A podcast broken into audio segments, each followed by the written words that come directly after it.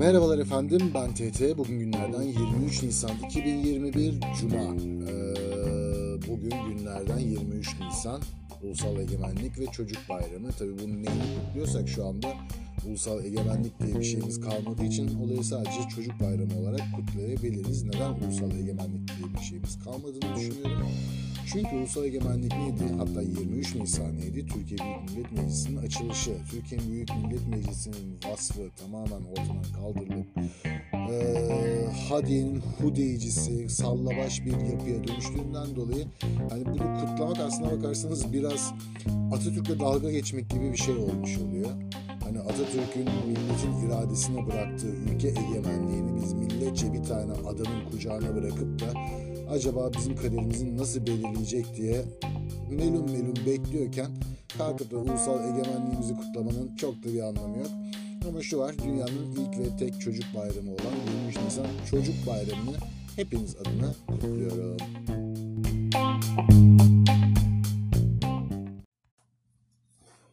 Bugün size nelerden bahsedeceğim? Bugün de bir potpourri bölümü yapacağız anlaşılan. Çünkü net bir konuya odaklanamıyorum şu anda. Birçok şey var konuşmak istediğim. Konuşmak istediğim şeylerin ilk başında da Türkiye'deki kötülük sosyolojisi diyeyim. Bir kötülük kültürü. Çünkü kötü bir ülkeyiz, kötü bir halkız. Ee, ülkedeki hemen hemen hiçbir şey doğru gitmemesini geçtim. Hani bu genelde siyasi bir söylemdir. Hani ülkedeki hiçbir şey doğru gitmiyor. Her şey yanlış. Kastettiğim şey bu değil. Hani ülkedeki tepki gösteren her türlü ses çatlak çıkıyor. Çok enteresan bir ülke. Yani ne bileyim, kadını korumaya çalışan kadına zarar veriyor. İşte sözde dini korumaya çalışan, aslına bakarsanız dini sadece kullanıp dine zarar veriyor. Milliyetçiliği korumaya çalışan milliyetçiyi bildiğin ayaklar altına seriyor. Ne bileyim, mesela seksist Seksizmi e, engellemeye çalışan, kadın haklarını savunmaya çalışan kişi diğer tarafı mağdur ediyor. Yani bırakın doğrularımızın olmamasını, doğruyu beklediğimiz insanlar bile yanlış. Hani böyle bir ülke açıkçası e, yaşamak için çok doğru bir yer değil. Ondan dolayı tekrar ve tekrar ben o ülkeden çıktığım için e, mutluyum. Hani tekrar bu fikrimden dolayı kendimi tebrik ediyorum. Çok karamsar bir bölüm olmayacak. Hani amacım burada kimseye e, kötü bir günler yaşatmak ya da insanların e, hayallerini yıkmak ya da ne bileyim gibi karamsarlığa çevirmek değil. Gördüğüm sadece üç beş tane yanlıştan bahsedeceğim. Bunların içerisinde nelerden de bahsedeceğim. Bu farkındasınızdır piyasayı takip eden, etmeseniz bile Türkiye'de çok gündem olduğu için bu Thodex diye bir tane borsa vardı. Bunun sahibinin kaçmasından sonra medyada yaratılan bir linç kültürü var. Kripto camiasına, kripto paralarla işlem yapan insanlara, bunu Ponzi'ye benzetenler, hiç alakası olmadığı halde çiftlik bankla eşdeğer görenler, bunu bu şekilde lanse edenler vesaire. Olayın da biraz doğrusunu size anlatmaya çalışacağım. Öncelikle bir süredir devamlı dile getiriyorum, bir tane e, podcast tavsiyeleri bölümü çekeceğim diye bir türlü artık çekemiyorum. Artık bunu söylemekten de sıkıldım, söylemeyeceğim. Çektiğim zaman artık göreceksiniz onu. Neden çekemiyorum derseniz, birincisi hafızam benim yok. Hani dinlediğim şeyi anında unutuyorum, isimleri unutuyorum, konuyu unutuyorum, kimle ilgili konuşacağımı unutuyorum. Bunları da not almıyorum salak gibi. Ha bir de şu var, notlardan not alıp da yaptığım zaten çok fazla bölüm olmadı ama olanlar da benim hiç hoşuma gitmedi. Hani ben böyle not alıp o nota bağlı kalıp moda mod bir kayıt yapamıyorum. Yani ben bundan hiçbir zevk almıyorum. Kendimi dinlediğimde de hiçbir şekilde bana e, bir haz, bir tat vermiyor. Yani dinleyicinin de kulağına böyle geldiğini tahmin ediyorum. Hani ondan dolayı yani şu an yaptığım gibi kaydı açıp spontane olarak en azından bir on beş yirmi dakika konuşabilecek bir şeyimin olması gerekiyor. Bu podcast tavsiyeleri bölümünde de evet aklımda birçok var. Ama şimdi bunları toparlayamıyorum. Yani bunları bir şekilde not almam lazım, atlamamam lazım, onlarla ilgili doğru bilgiler vermem lazım vesaire. Böyle böyle geçiyor. Şimdi geçen hafta size mesela daha önceki podcast tavsiyeleri bölümünde tavsiye ettiğim Deniz Özturhan vardı. Deniz Özturhan'ı seviyorum. Doğru bir insan, kaliteli bir insan olduğunu düşünüyorum. Geçen bölümde hafif gömmüş gibi olmuşum. Ama amacım gömmek değil. Gerçekten bir şeyler yapmaya çalışıyor ve yaptığı podcastler açıkçası benim hoşuma gidiyor. Hatta bazı bölümleri var ki yani benim daha önce değindiğim noktalara da çok doğru bir şekilde parmak basmış, çok doğru bir şekilde göstermiş. Hani hani teşekkür etmek istediğim bölümleri bile var. Hatta onu bile düşündüm, dedim paylaşayım, onu da etiketleyeyim. Unuttum, hangi bölüm olduğunu da unuttum. Dediğim gibi inanılmaz bir hafıza problemi yaşıyorum şu sıralarda. Daha doğrusu kafamı toparlayamadığım için ne bir şeyi aklımda tutabiliyorum ne de bir şeyi doğru bir şekilde planlayabiliyorum. Ondan dolayı es geçtik. Bu konuyu neden şu anda gündeme getirdim? Çünkü ben bu kadının mesela e, en hoşuma giden şeylerinden bir tanesi, benim de daha önce hatırlıyorsanız bu kadına karşı şiddetle e, başlayan böyle Türkiye'de bir bilinçlenme çabası mı diyeyim, işte bu işte İstanbul Anlaşması'nın vesaire tartışılmaya başlandığı zamanlarda bir tane cinayet işlenmişti. İşte o zamanlarda ben de birkaç tane bölüm çekmiştim Türkiye'deki şiddet problemiyle alakalı ve orada da şundan çok şikayet etmiştim. Hiçbir işe yaramayan, sadece kendisini tatmin etmek için bu konuyu malzeme yapan insanlardan sıkıldım, bunaldım ve nefret ettim demiştim. Deniz Özturhan'ın da bununla ilgili çok güzel bir bölümü vardı ve hakikaten ben e, hayran kaldım. Yani aynen benim söylediğim şeyleri tık tık tık o da söylemiş. Hani bir şey yapmak istiyorsan gerçekten yap. Yapmayacaksan da boş boş konuşmanın anlamı yok özetinde bir bölüm.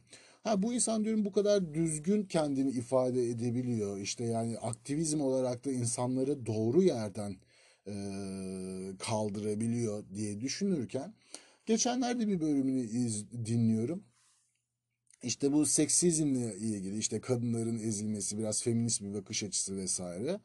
Ama Deniz Özturhan bile, hani ben bu kadar e, aktivizmini beğendiğim bir insan bile sözde seksizmi engellemeye çalışırken inanılmaz derecede, derecede seksist. Hani şöyle e, kadın seksizmini engellemeye çalışıyor. Kadının cinsel kimliğinden dolayı bir konuda altta kalması, es geçilmesi, hakkının korunmamasını vesaire bunları dile getirmeye çalışıyor. Ama başka bir konudan bahsederken kendisi erkeklere karşı o kadar seksist bir dille konuşuyor ki o zaman şu ikilemde oluyorum ben.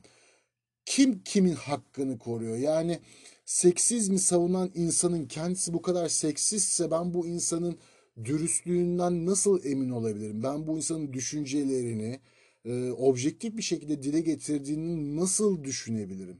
Olamıyorsunuz. Yani dolayısıyla o da birçok benim kafamda çağrışımlar yapmaya başladı ondan sonra. Yani işte en aktivist gördüğünüz insan aslında seksist. Ya da bakıyorsunuz, bir arkadaşım vardı benim bir zamanlar, ateisti. Ya normal konuşma arasında geçiyor ya inşallah, maşallah, hadi bakalım falan. Hadi bakalım da Allah yok da yani inşallah, maşallah, işte ne bileyim, maazallah, bu tarz kelimelerde çocuk bir anda ayaklanırdı. Ne Allah kardeşim, burada da Allah konusunu sok- sokuyorsunuz araya, ben ateistim bilmiyor musun?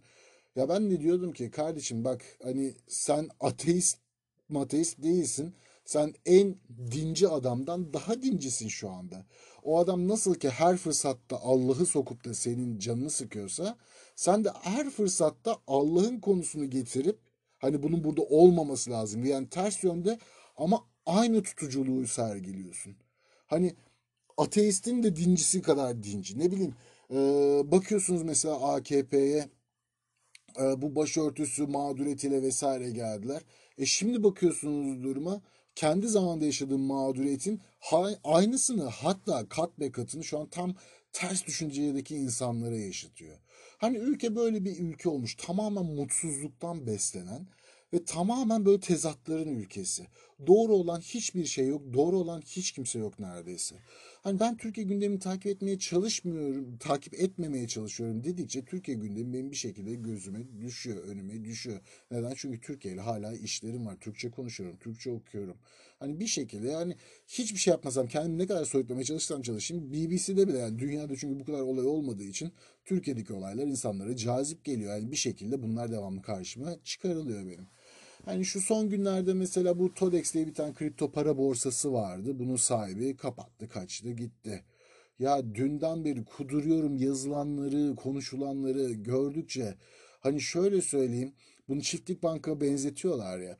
Hani normal bir inek besleyen çiftçinin bu çiftlik bank mağduriyetiyle alakası neyse, kripto para borsası piyasasının bu Thodex olayıyla alakası da o kadardır. Yani bu kadar saçma sapan bir şey olamaz. Hani bu işte Ponzi şeması deniyor, işte ikinci çiftlik bank vakası. Ya ne alakası var arkadaş? Bir tane borsa kapatmış, müşterilerin parasını da alıp gitmiş. Hani bunun ne alakası var Ponzi ile? Bunun ne alakası var ee, işte daha çok para kazanma hırsıyla? Ne alakası var? Adam güvenmiş, parasını oraya emanet etmiş, yatırım yapıyor. Yani o zaman Borsa İstanbul'da mı Ponzi arkadaş? Hani Borsa İstanbul'a da yatırım yapılıyor. İnsanlar parasını oraya koyuyor. Bankalarda mı Ponzi? Bankaya gidiyor insanlar, faiz için parasını koyuyor. Bu da böyle bir yatırım amacı ya. Ne bileyim, F X'lerde mi Ponzi? Adam gidiyor uranyum alıyor, bakır alıyor, çelik alıyor yeri geldiğinde yatırım yapmak için. Ya buğday bile alabiliyorsunuz yatırım yapmak için. Ve bu Ponzi değil. Ve bu buğdayı gidip de Borsa İstanbul vadeli işlemlerinden de alabiliyorsunuz. Pamuk alabiliyorsunuz. Ne bileyim, hurda demir alabiliyorsunuz. Hani sadece aldığınız şey sizin aklınızın yetmediği ya da mantığınıza oturmayan bir şey olduğu için, ya da sizin yanınızdaki adam alıp da çok güzel paralar kazandığı ve siz geride kaldığınız için kötü diyebileceğiniz bir şey değil. Hani birçoğumuz duymuştur, okumuştur gazetelerde. Ee, ben hiç hayatım boyunca kullanmadım mesela, ama bu fatura ödeme merkezleri varmış Türkiye'de. Adam mesela fatura ödemek için gelen insanların faturaları, şey paralarını almış, faturalarını ödememiş. Bir gün içerisinde de kapatmış, kaçmış, gitmiş. E ne şimdi, TEDAŞ mı suçlu? İGDAŞ mı suçlu? Turkcell mi suçlu? Türk Telekom mu suçlu? Hani ne alakası var? Ya adam dolandırıcı, dolandırmış, gitmiş. Hani bunun için hani elinize ne bileyim ee, bir tane evin bir camı kırılmış. Ondan sonra aa bu ev zaten artık eski deyip evin bütün camlarını kırmaya başlıyorsunuz. Yani bu kadar mantıksız, bu kadar saçma bir şey olamaz. Onu geçtim, ne kadar kötü bir ülkeyiz biz ya. Bir anda mesela Twitter yorumlarına bakıyorum. Oh olsunlar, beter olsunlar, biz zaten demiştikçiler. Ne alakası var ya? Niye beter olsunlar arkadaş? Bu adamlar size ne yaptı? Hani borsada para kazanan adamlar borsa düşünce beter olsunlar, batsınlar, gitsinler diyor musun? Hayır demiyorsun. Neden? Çünkü borsada bir ülkenin gereksinimidir. Borsa bir ülkenin oturmuş e, sanayisinin daha da gelişmesi açısından finansman bulma çabasıdır. Yani borsası ne kadar güçlüyse bir ülke o kadar güçlüdür. Bakın bakalım, dünyada hiç gördüğünüz e, borsası güçlü ama kendisi çok zayıf ya da kötü bir ülke var mı? Yok. Dünyadaki güçlü borsalara bakıyorsunuz, Amerika, ve bir tane de değil. Amerika'daki neredeyse bütün borsalar, Chicago borsası, New York işte Stock Exchange, Nasdaq, Dow Jones. Yani bunlar sadece Amerika'da dünyaya mal olmuş borsalar. Almanya'ya bakıyorsunuz, işte Hamburg'undan tutun bilmem neresine kadar.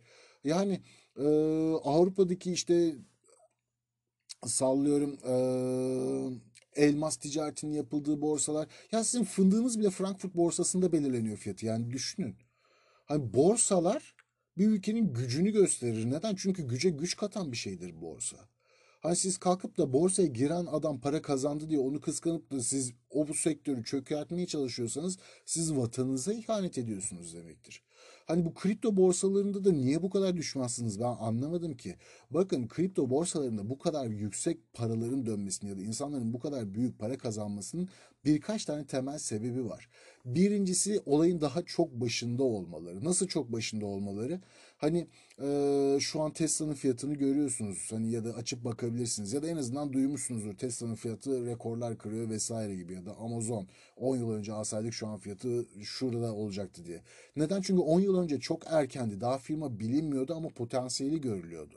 Kripto paralar da böyle. Hani şimdi normal borsalara ya da altın, gümüş gibi işlem yapılan borsalara baktığınızda yani on trilyon, yüz trilyon, ya daha doğrusu onlarca trilyon, yüzlerce trilyonluk e, dolar bazında söylüyorum piyasalar bunlar.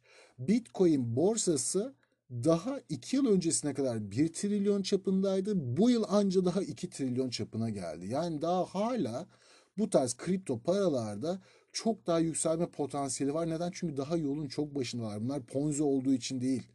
Hani e, nasıl söyleyeyim? Bu alanın işte aldığı kişiye hizmet ettiği, ona para ödediği bir şey falan değil. Sadece yolun çok başında, piyasada çok ham olduğu için, bilinmediği için hani gitgide değeri daha yeni oturuyor. Hani şöyle söyleyeyim ben size. e, taş devrine gitmiş olsaydık mesela, diyelim ki pırlantanın daha bu kadar değerli olmadığı bir zamana e, ve oradaki insanlara bir pırlanta vermiş olsaydık, o pırlantayı şu anki değeri mi biçerlerdi? Hayır, normal bir taş değeri biçilecekti. Çünkü adamın gözünde pırlanta en fazla sert bir taş görevi görüyordu. Hani devir değiştiği için, şekil değiştiği için, teknoloji değiştiği için, algılar değiştiği için pırlanta şu an bu kadar değerli. Yani bunun gibi bir sürü örnek verebilirsiniz. Ne bileyim, şu an cep telefonu çok değerli bir şey değil mi? yüz yıl önce götürün bakalım. yüz yıl önceye gidip de cep telefonunu birine verin. En fazla cep telefonunu çekiç olarak kullanabilirlerdi belki. Altyapısı yok, geleceği yok. Yani öyle bir düşünce şekli yok. Hadi ya da şunu düşünün, hani çok popüler olduğu için söylüyorum. Apple ilk bilgisayarını çıkarttığında mesela kasalı değil, sadece anakart olarak satmıştı ve hiç de ilgi görmemişti. Ama üç beş yıl sonrasında dünyayı değiştirdi.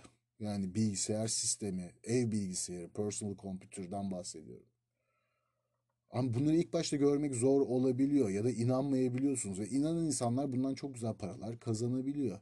Hani ondan dolayı kripto borsalarda insanlar evet çok güzel paralar kazandılar.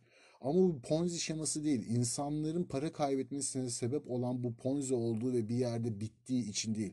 İnsanların kendi hırsından dolayı insanlar para kaybediyor. Çünkü bütün piyasaların bir çıkışı ve inişi var. Bu altında da böyle, borsada da böyle, dolarda da böyle. Hemen hemen her piyasa bir çan eğrisi şeklinde gider. Bir dönem yükselir, bir dönem düşer, bir dönem yükselir, bir dönem düşer. Hani Bitcoin'e baktığınızda da böyle bir dönem yükseliyor, bir dönem düşüyor. Ha, yükselişleri düşüşünden çok daha e, agresif olduğu için hani on yıllık geçmişe baktığınızda evet bin kat çıkmış. Neden? Çünkü on yıl önce sadece bunu fikir olarak ortaya atan insanların biz böyle bir şey hayata geçirebilir miyiz diye kendi aralarında yapmaya başladıkları bir alışverişle başlamış. O zaman sentlerle başlamışlar. Sonra alıcı ya da ilgi geldikçe o sentler dolarlara, o dolarlar yüz dolarlara, yüz dolarlar bin dolarlara, bin dolarlar on bin dolarlara dönüşmüş. Hani bu kendi kendini geliştiren bir şey.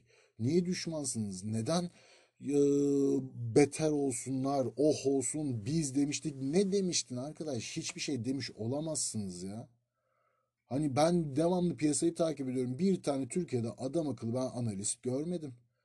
Hani bakın bu, bu bu bu bu nedenden dolayı bu düşmek zorunda ya da düşer diyen yok, biz demiştik ondan adam olmaz. E zaten her şey sen ondan adam olmaz diyorsun.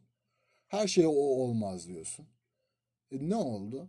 Bakın ben çok açık söylüyorum. Türkiye'nin şu an kurtuluşlarından, açıkçası kurtuluş e, imkanlarından bir tanesi de bu kripto para borsalarıdır. Neden? Çünkü daha çok ham.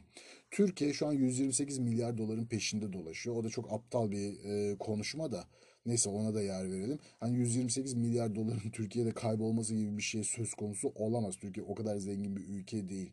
Burada bahsedilen şey yüz yirmi sekiz milyar doların çarçur edilmesi. Yani bunun belki bir hani sırf yanlış işlemlerden dolayı parite farklarından belki yirmi otuz milyar doları çöp olmuştur, yabancıya gitmiştir. Ama bu alınıp da çalınan bir şey değil. Hani ülkede diyorum ya, hani bunu adam akıllı kullanması gereken muhalefet de muhalefet olmadığı için onlar da elini yüzüne bulaştırdılar. Hani bu beceriksizliği yapıp yüz yirmi sekiz milyar doları çarçur eden adamların önüne de koz verdiler. Yani şu anda yanlış ve yalan bir ithamda bulundukları için o adamlar da çok rahat savunma mekanizmasına geçebiliyorlar. Neyse, konuyu dağıtmadan şuraya geleyim. Hani şu an peşinde koştuğunuz şey yüz yirmi sekiz milyar dolar. Ya da ne bileyim. Ee, bu Thodex borsası için iki milyar dolar diye bas bas bağıran insanlar var. Alakası yok. Yani iki milyar dolarla Türkiye'den herhangi bir insan yurt dışına çıkmaya kalksa onu emin olun ilk başta gider Tayyip Erdoğan bulur. Cezasını mezasını da affeder. Hatta baş yaver yapar, yanında tutar. Yani o, o paralar o kadar kolay, güzel, küçük paralar değil yani. Ama iki trilyonluk işlem hacmi kripto para borsası için hala düşük. Hani buradan ben neyi anlarım bu ülkenin başında olsam? Genç insanlara ben yatırım yapayım. Buradan inanılmaz bir döviz kazanma şansınız var. Ve genç insanların da şöyle bir avantajı var.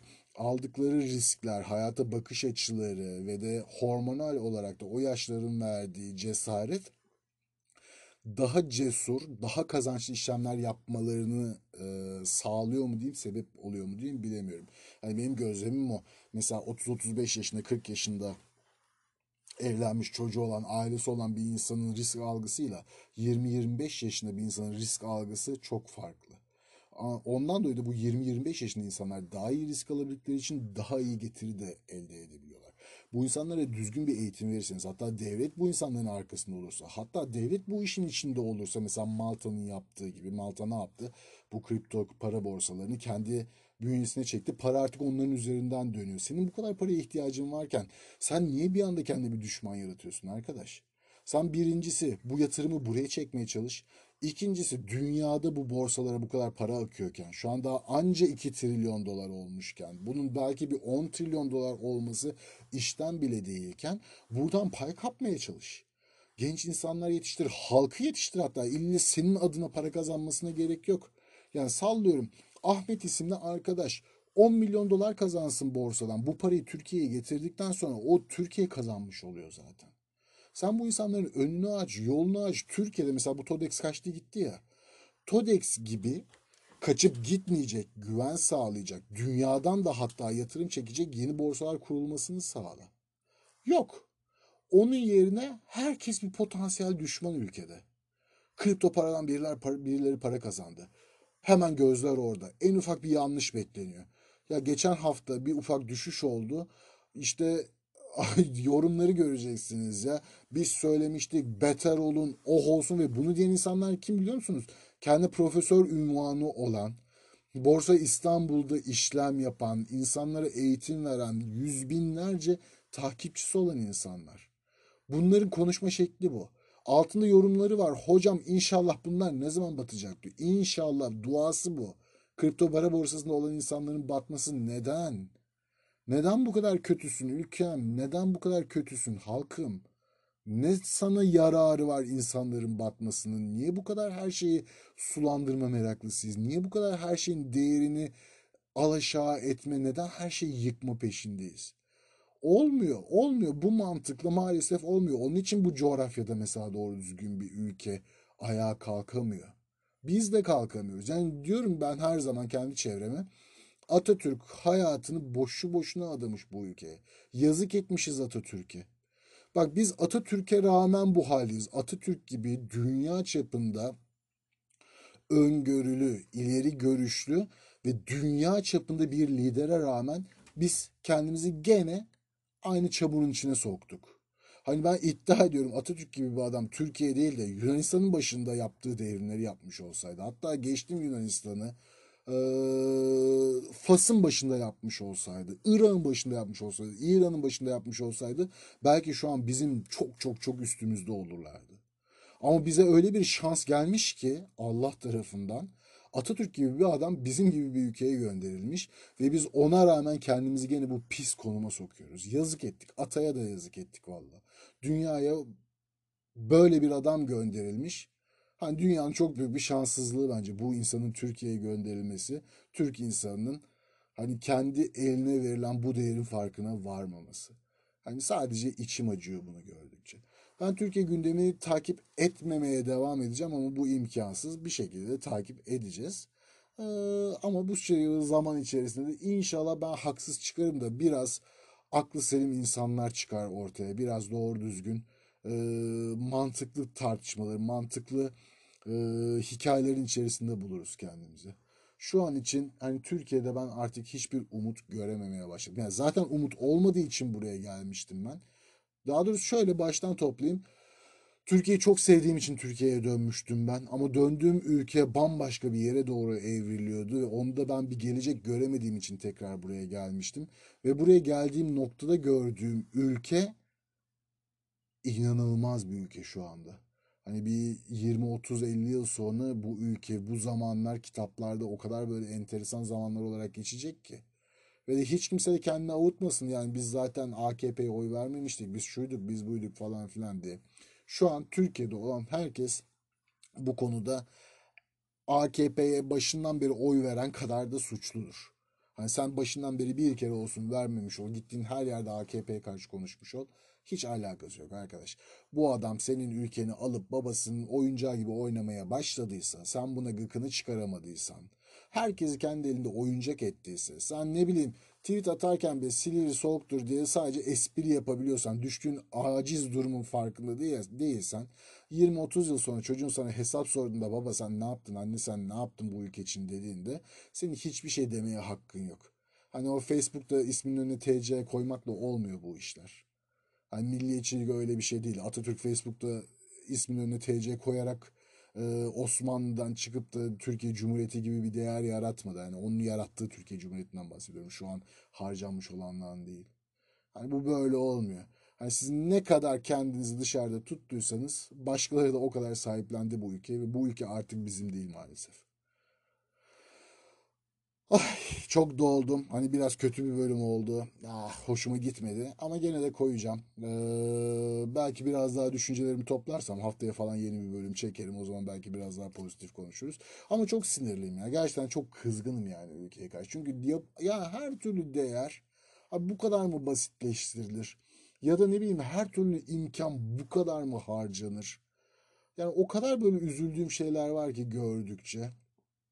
Allah orada kalanlara, orada yaşamaya çalışanlara gerçekten sabır versin. Bugünlük benden bu kadar. Ee, bir ay daha beklemeden daha kısa bir süre içerisinde yeni bir kayıt yapmayı düşünüyorum. Çünkü bugün aklımdakiler aslına bakarsanız tam olarak size aktaramadım. Bu biraz sadece serzeniş bölümü olmuş oldu. Ee, ama ve lakin sadece size şunu söyleyeyim. Türk medyasını bence Türkiye'de yaşıyorsanız bile takip etmeyin. Çünkü çok yanlış, çok yalan. Hani şu son günlerde bahsedilen mesela şu Thodex borsası olayı var ya. Bir, bu olayın Bitcoin'le hiçbir alakası yok. İki, Bitcoin bir Ponzi şeması değil, bir yatırım aracı. Hani e, bir borsa ne kadar Ponzi şemasıysa, bir altın ne kadar Ponzi şemasıysa, bir Forex ne kadar Ponzi şemasıysa Bitcoin de bu kadar Ponzi şeması. Sadece çok daha erken seviyelerde olduğu için volatilitesi çok daha yüksek. Ha, bu volatilite de aynı yani hem avantaj hem dezavantaj. Bu volatilite size çok iyi kazançlar getirebiliyor, çok iyi kayıplar da getirebiliyor. Ya da insan psikolojisi. Hani çok güzel kazançlar aldıkça insan daha fazlasını istiyor. Mesela sallıyorum adam bin lira yatırmış, on bin lira olmuş, onunla mutlu olmuyor da o on bin lira olduktan sonra biri onu katlıyormuşum deyip bu sefer arabasını satıyor yüz bin liraya, onu koyuyor, yap yüzde elli düşünce elli bin lira zarara giriyor, kazandığı on bin liradan da oluyor. Hani bu Ponzi değil, bu komple sizin psikolojinizi e, güzel kontrol edememenizle alakalı bir şey. Hani haberlere baktığımda Rasim Ozan Kütahyalı bunun hakkında da mesela konuşuyor. Çok aptalca, çok geri zekalıca konuşmalar var. Herkes dikkat etsin, şu yapsın, bu yapsın. Evet, herkes dikkat etsin. Neden? Çünkü kripto para borsaları tamamıyla regülasyondan uzak borsalar.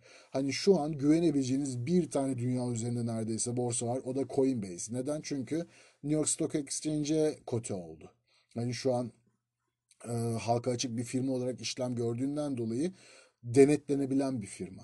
Ama onun dışında istediği kadar büyük olmuş olsun, dünya çapında olmuş olsun, ne Binance'in ne KuCoin'in, ne Türkiye'deki işte B T C Türk'ün ne de Paribu'nun hiçbirinin çok büyük bir güvenliği yok. Ama bu demek değil ki kripto paralar güvensiz. Hayır, istiyorsan kendi cüzdanına çekersin. Dünya yansa bile o paranın senin hiçbir şey olmaz. Hani böyle de bir şey var. Hani bunun avantajı var. Hani kavramlar çok karıştırıldığı için insanlar ya diyorum ya profesör titrili insanlar bile yani halkın kafasını karıştırıyor. Çok yanlış ve yanıltıcı bilgiler veriyorlar. Kripto paralar çalınması zor sizinse eğer, hani sizin cüzdanınızdaysa çalınması zor emtialar. Alıp saklayabilirsiniz, güvenebilirsiniz. Ama borsalar size cüzdanlarınızın şifrelerini vermezler. Borsalar cüzdanları kendilerinde tutarlar. Neden? Çünkü onlar da o parayı kullanmak isterler. Eğer şifre sizde değilse o para sizin değildir. Şifre değer borsadaysa siz paranızı sadece borsanın kaçmamasına güvenerek borsaya emanet ediyorsunuz demektir. Dolayısıyla emanet edebileceğiniz kadar güvendiğiniz borsaya güvendiğiniz süreçte emanet edin. Mesela ben kripto para borsalarında işlem yapıyorum. Ama Türk borsalarında ben üç beş günden fazla para tutmam. Neden tutmam? Çünkü bu geçende olan olay gibi. Türkiye'de yani Türk insanı kötü bir kere zaten. Dolandırmaya e, hevesli devamlı. Hani hepsi bir saatli bomba. Ne zaman ne olacağı belli değil. Çat diye bir günde kapatır gider, ruhunuz duymaz. Evet, bunu bildiğim için ben de anca bankaya para atacaksam hani oradan Türk Bankası'nın, çünkü başka bir geçiş yolu yok. Uluslararası borsadan Türk borsasına, Türk borsasından Türk Bankası'na atabiliyorsunuz. Anca bankaya atacağım zaman Türk borsasına atarım. O gün içerisinde de en fazla ertesi gün, ki onu bile tavsiye etmem. Yani karar verdiğiniz gün yapın onu. Atın borsaya, borsadan bankaya, bitti gitti. Bu kadar. Türk borsasına güvenemiyorsunuz şu anda. Yani güvenebileceğiniz bir durum yok. Yurt dışı borsa da şöyle. Hani onda da e, temellerinize bak, temellerine bakmanız lazım. Yani yurt dışındaki her borsaya güvenilir mi? Hayır. E, yurt dışındaki borsaların birçoğuna güvenilir mi? Hayır. Hangisine güvenilebilir? Hiçbirine. Ama şöyle de bir şey var. Hani mesela şu an benim kullandığım borsa işte Binance. Yani bunun reklamı meklamı yok. E, çünkü şu an neredeyse tekel piyasada. Hani KuCoin, MuCoin vesaire, onların hiçbirine en fazla ben şey işte mesela KuCoin'i ta iki bin on sekizde yüz dolar yüz dolar böyle hani bir gün gelir de bin katına çıkarsa en azından faydası olur bana diye düşünüp attığım şeyler vardı. Ha, onlar da mesela beş tane coin'i atmışım. üç tanesi tedavülden kalkmış zaten. Onların hepsi çöp olmuş, sıfır olmuş. Geri kalan iki tanesi de kafa kafaya gibi bir şey. Hani o gitse de benim için önemli değil. Onun için orada duruyor. Binance'de de şöyle. Binance'e şu an baktığınızda deli gibi para basıyor adam neredeyse. Hani e, çok iyi çalışıyor Binance. Şu şartlarda Binance'in bugün yarın ortadan kaybolma şansı yok. Ama yarın bir hack haberi gelir Binance'ten, anında kaçın. Belki bir hafta içerisinde paldır küldür gidebilir. Ne bileyim, Binance'e bir yasaklama haberi geldi diyelim dünya çapında. Kaçın. Hani ondan dolayı zaten bir kere varlığınızın tamamını kriptolarda tutmak aptallıktan başka hiçbir şey olmaz. Yarısını bile tutmak aptallıktan başka bir şey olmaz. Riske edebileceğiniz, her an sıfır olabilecek kadar bir rakamı koymanız lazım. O koyduğunuzda hani en azından bugün yarın değil, bir üç beş ay, bir, bir yıl boyunca kaçmayacak kadar güven vermesi lazım. Ve de işinizin bittiğini düşündüğünüz anda, bu nasıl olur? Mesela bir hedefiniz vardır, sallıyorum bin lira koymuşsunuzdur, sizin on bin lira ihtiyacınız vardır. Atıyorum Ee, güzel bir bilgisayar almak istiyorsunuz. O bilgisayar on bin lira olmuş olsun. Hani siz bin lira attınız, on bin liraya aldınız, hedefinize geldiniz. Hemen çekin paranızı, işiniz bitsin. Ama o on bin lirayı da işte yüz bin yapayım, araba alayım. O yüz bini de bir milyon yapayım, ev alayım mantığıyla giderseniz onun sonu yok. O bir gün düşecek. O zaman da o bin liraya bile ma- şey, e, muhtaç kalırsınız. Hani bu iş hakkında ben biraz daha detaylı birkaç bölüm çekeyim. Hani başında söylemem gerekenleri belki de sonunda söyledim şu anda, bilemiyorum. Ee, ama en azından içimdekileri sizinle dökmüş oldum.